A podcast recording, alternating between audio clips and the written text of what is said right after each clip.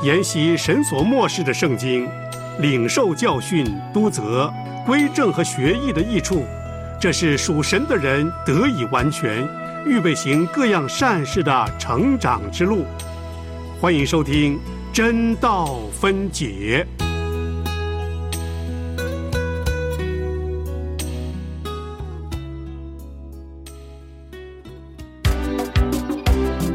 《使徒行传》记载了初代教会的开始，《使徒行传》记载了圣灵工作的行止，《使徒行传》记载了宣教行动的历史，《使徒行传》记载了圣徒见证的镜子。现在，就让我们一起透过陈海老师的带领，进入《使徒行传》的。丰富唐奥里，欢迎您收听《真道分解使徒行传》。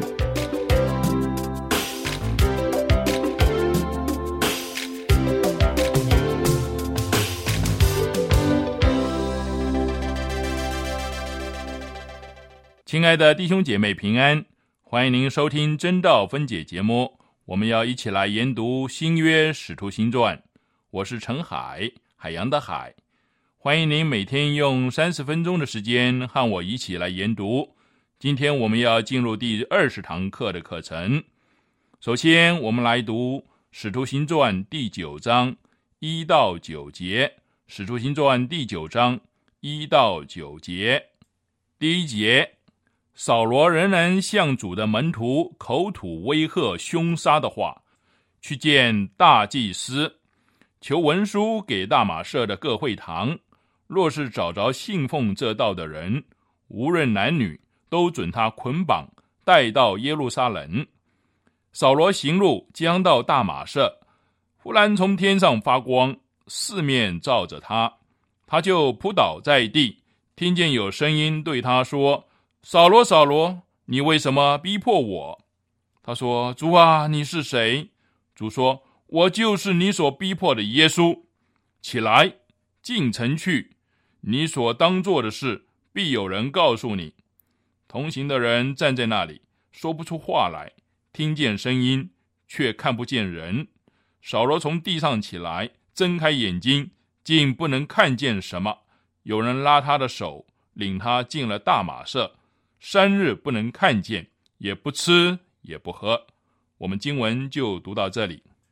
现在我们看到基督教运动脱离了第一个圈子，就是犹太人的圈子，继续向外有系统的扩展的阶段，并且追踪基督教会在那些深受希利尼文化影响的亚洲城市中的发展。我们如果记得希伯来思想和希利尼思想之间的对立情形，我们就会觉得这个运动。格外引人注目，在《使徒行传》第九章一到九节这一段经文里面，记载了大数的扫罗他悔改的经过。我们必须将这件事与在圣灵的引导之下，透过教会推展的整个基督徒的运动连接起来。从某方面来说，希伯来信徒向犹太地的人传福音并不困难。他们是希伯来人肉身的弟兄，然而希伯来信徒在这方面做得相当的缓慢，一直到他们受逼迫被赶出之后，才比较有系统的传福音。当初他们在犹太传福音的时候，内心的态度并没有太多的改变。在撒玛利亚传福音比较困难，因为那里仍然有古代的遗传。受历世历代累积的习俗所影响，在约翰福音四章九节，耶稣和撒玛利亚妇人谈到活水的时候，就说到：原来犹太人和撒玛利亚人没有来往。从这句话呢，可以看得出来。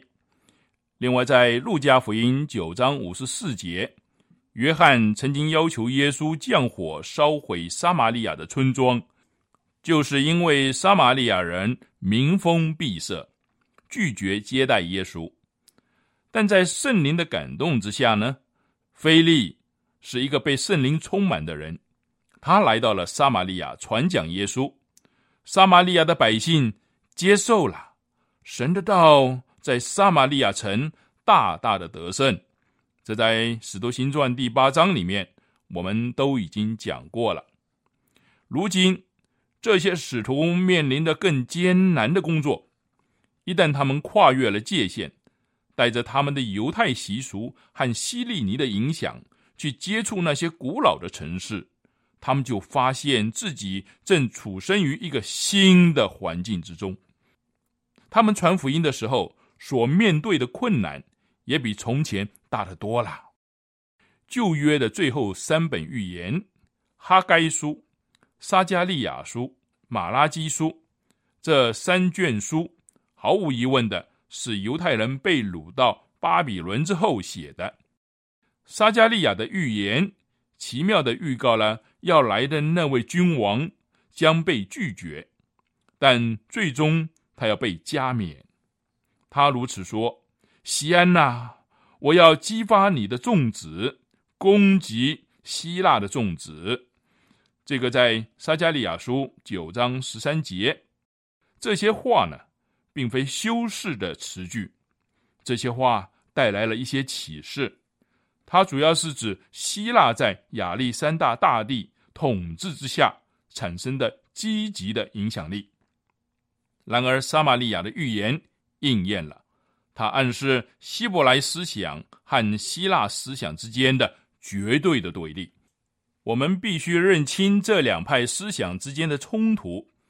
希伯来思想的理想呢，是道德、公义、宗教、律法；希利尼思想的理想呢，是文化、人类生命的自由、自然能力的完美、个人生命力量的完全发展。将这两者做一个对比，从基督徒的立场来看，他们并不是真正对立的，而是相辅相成的。但是历代以来，这种敌对的情势呢，一直存在着。我们不妨引用纽约联合神学院实践神学教授布莱克博士在他的书《文化与限制》这本书里面所说的一段话。来解释这个背景。他说：“亚历山大的政策目标是借着推广一种通用的语言和文化，来统一他的大帝国里面的奇异的因素。他最终的目标是用军队推进希腊的统治，然后将希利尼文化渗透入东方的民族中。新的希腊城市完全建立起来了。”古老城市因希腊的统治而开始改变，如此，希利尼文化网罩住了亚洲一半的区域，整个邻近地带都被置于他的影响力之下。我们再来看马加比家族的兴起和胜利。马加比家族是犹太教世袭的祭司长的家族，曾经在西元前二世纪领导犹太人。夺回耶路撒冷的圣殿，犹太马加比和他同时代的大祭司阿尼亚起来，满怀宗教热忱，奋力以希伯来的影响去力敌希利尼的思想。到了耶稣的时代，我们发现这两种相对的势力分成了两个党：撒都该人和法利赛人。犹大国呢，大部分变成撒都该派。撒都该人是说希利尼话的，法利赛人则代表希伯来思想。归根究底，两派的冲突实际上就是法利赛人以传统来护卫希伯来思想，和撒都盖人所代表以遵从人类生命、反对超自然为主的希利尼文化彼此之间的冲突。这就是当时的气氛，在犹太、加利利。撒玛利亚之外，有一些古老的城市，他们已完全希利尼化了。但在他们中间有犹太人的移民，他们是说希利尼话的犹太人，福音也必须传给他们。使徒行传是记载最多讲到记录的一卷书，使徒行传是记载最多圣灵工作的一卷书，使徒行传是交代保罗教宗最完整的一卷书。现在，就让我们继续聆听陈海的教导，让神的话语扶持我们，面对人生的艰难，靠神永远不认输。接着，我们来介绍刚才我们所读的这段经文的历史。这段历史的介绍，主要是提供一个背景来认识大树的扫罗。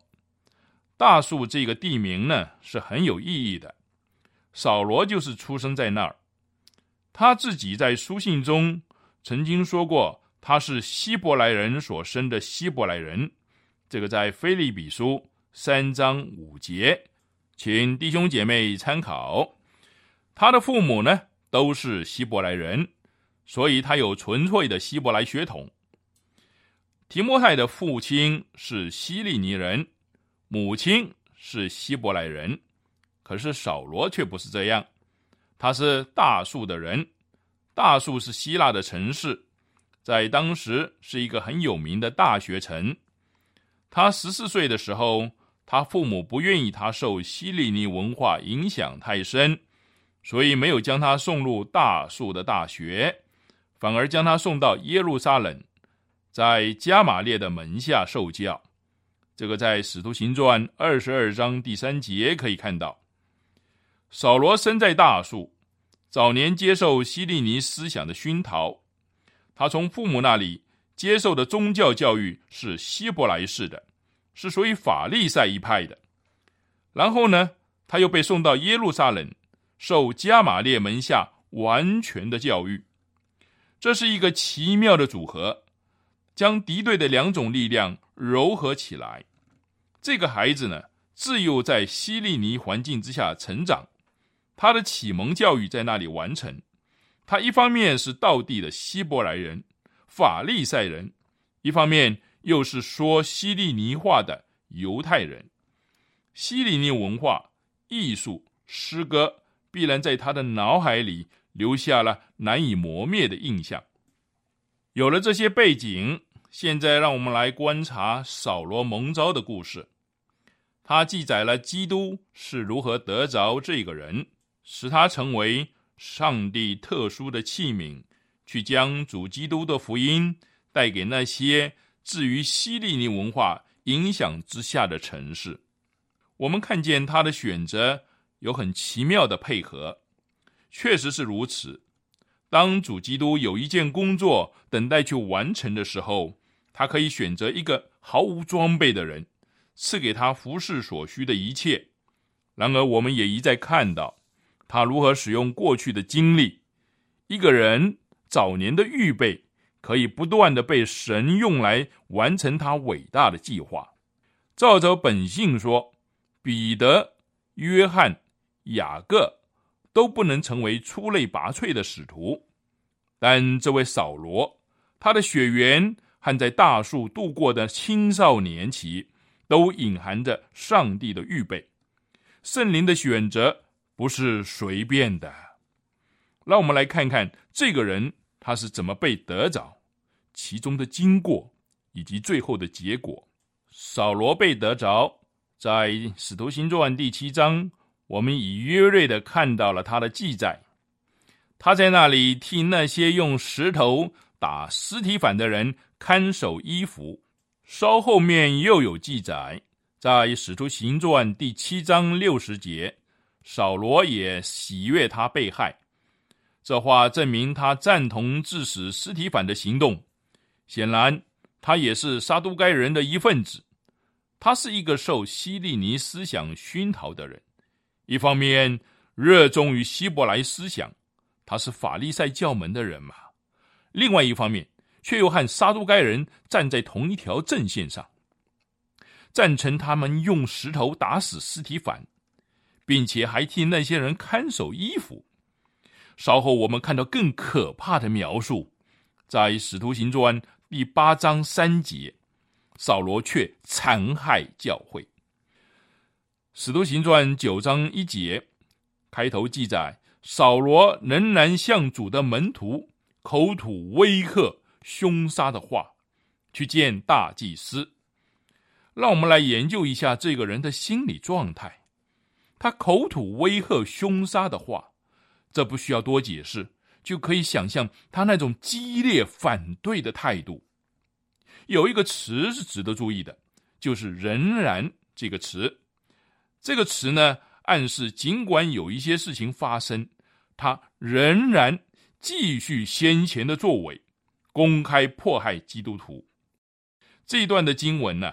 省略了一些字句，因为在《使徒行传》二十六章十四节，保罗重述他得救的经过的时候呢，曾经引用耶稣对他说的话：“你用脚踢刺是难的。”这句话在本段经文里面省略了。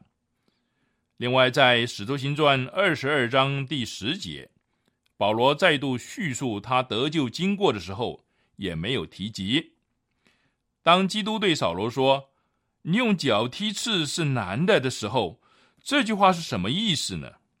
他是说：“扫罗啊，现在你四周正有一股力量在驱使你往一个方向走，你却拼命的踢他，反抗他。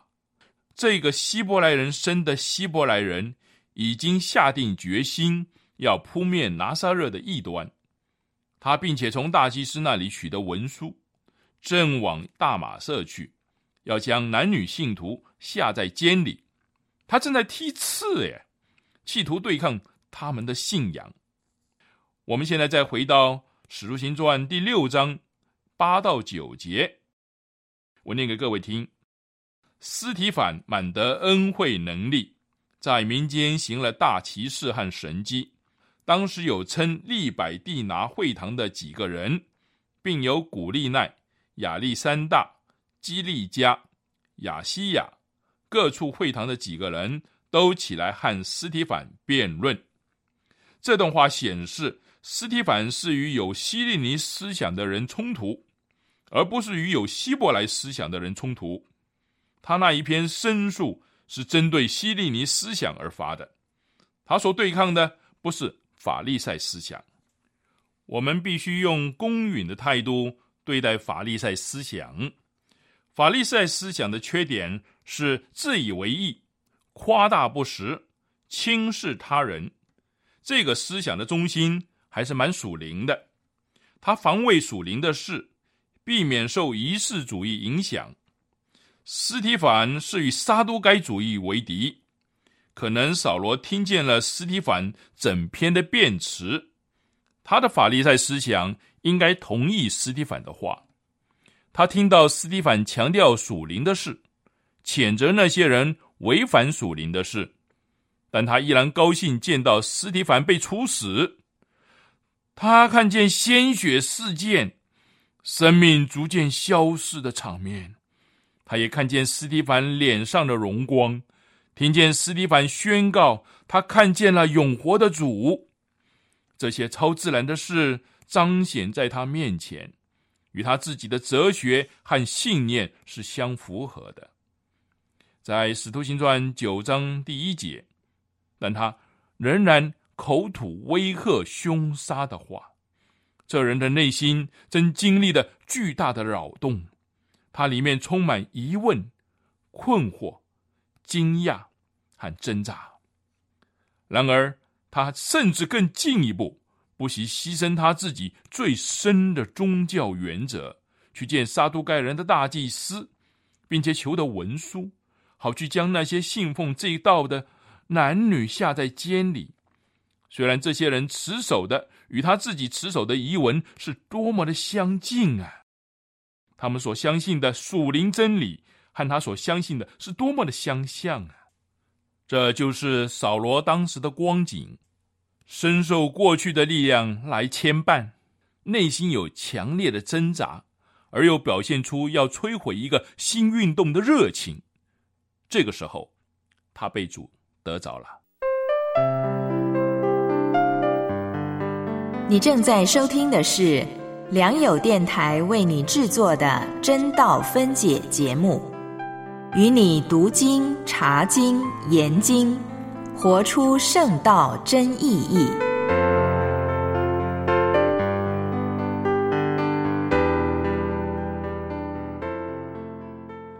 我们可以看到，在《使徒行传》的第九章一到九节这里，接下来陆家省略了基督说的那句话，而将焦点集中在扫罗身上。这也注重了读者的立场。他第一句话就描述扫罗看见天上发光，四面照着他，那一刻。是基督在人类历史的计划中非常重要的一刻。有声音用希伯来话，而不是用希利尼话说：“扫罗，扫罗，你为什么逼迫我？”这在九章四节。那个时候，从天上来的声音问这个地上的人：“为什么逼迫发话的那人？”这是何等稀奇的事情啊！九章五节说：“主啊，你是谁？”这是受惊的保罗，他在那里呼喊的声音。他的内心一定起了剧烈的震撼。那个声音回答说：“我就是你所逼迫的耶稣。”这个时候，他的良知恍然大悟，原来基督和教会是一体的。保罗在后来的书信中，不断的将这个伟大的真理提出来。他坚持主和他的子民是联合的。基督似乎这样说：“扫罗，你将那些男女下在监里，使他们受苦，但真正的受苦是我。你所看见那打在斯提凡身上，使他皮开肉绽的石头，也打到了我，伤害了我。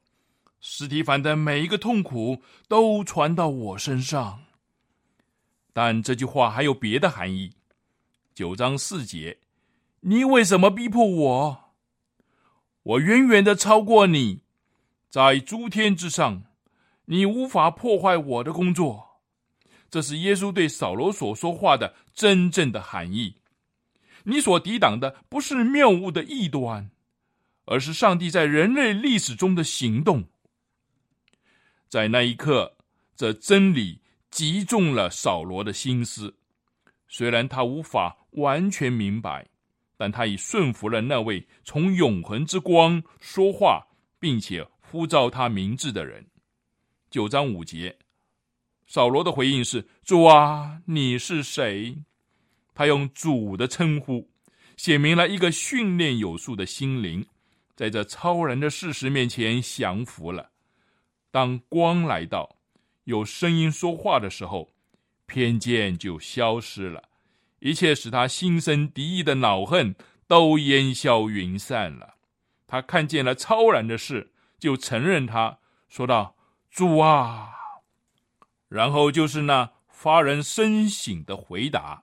九章五节：“我就是耶稣。”扫罗稍后自己叙述这件事情的时候，他说：“他的回答是：我就是你所逼迫的拿撒勒人耶稣。”这个记载在《使徒行传》二十二章第八节。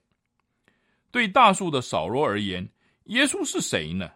一个死去的人，一个受羞辱、被憎恨的人。如今从大光里有声音回答他说：“我就是耶稣。”他以为已死的耶稣却是活的，他以为受羞辱的，如今却在天上荣耀之中。他所憎恨的耶稣。如今用一个难以形容的爱对他说话，我相信他一定无可避免的想起了往日的种种，那是一个多么大的吸引！主耶稣深深的得着了他。接下去，主耶稣给他一个简单的命令，在《使徒行传》二十二章第十节是这样记载：“起来，进大马社去，在那里要将所派你做的一切事。”告诉你，这是主耶稣一贯做事的方法。那不是一件简单的事，而是严肃的事。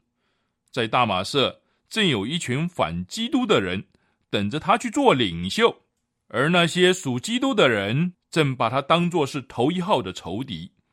基督却说：“进那城去，在那里等候。”于是他到了大马色。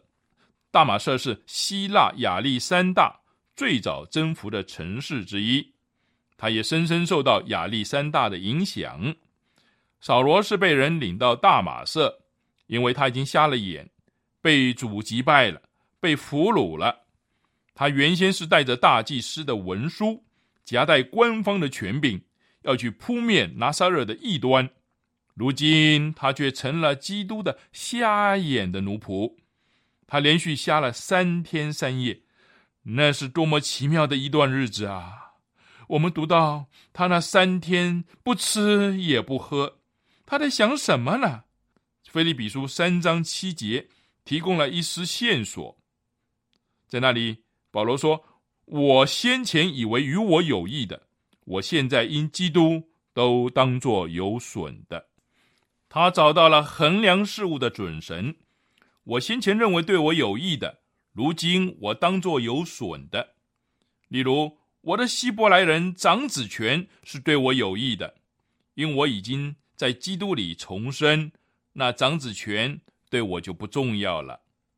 例如，我所持守的割礼和各种礼仪，我以为是对我有益的，因为我已经进入基督的生命里面了，那些都不重要了。扫罗，你是否将法利赛人的超自然主义当作有损的呢？是的，因为我已经在基督里得着属灵的事物。我相信，在那瞎眼进食的三天里面，他是在检讨、估量他自己的光景。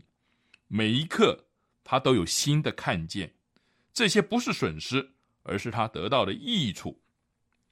请注意。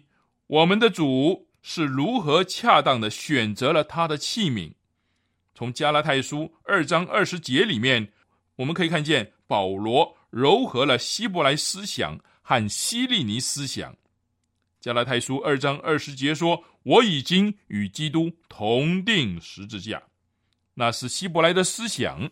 二章二十节说：“现在活着的不再是我。”那是希利尼的思想。然后他把两者合并，乃是基督在我里面活着，那是基督徒的思想。在最后这句话里，希伯来思想和希利尼思想联手合作了。从这里开始，我们将看到上帝如何使用这位使徒，让他的行踪遍及亚洲各城，并将福音带到亚洲以外的地区。今天我们的课程就上到这里。你也可以上我们的良友网站收听当天的真道分解节目。愿上帝赐给您智慧，明白他的话语。明天真道分解要讲解的课程是第九章十到三十节，请先预习。如果你对真道分解节目内容有任何回应和意见，欢迎来信与我们分享。电邮地址：z h e n d a o at l i a n g y o u 点 n e t。真道 at 良友点 net。我们有你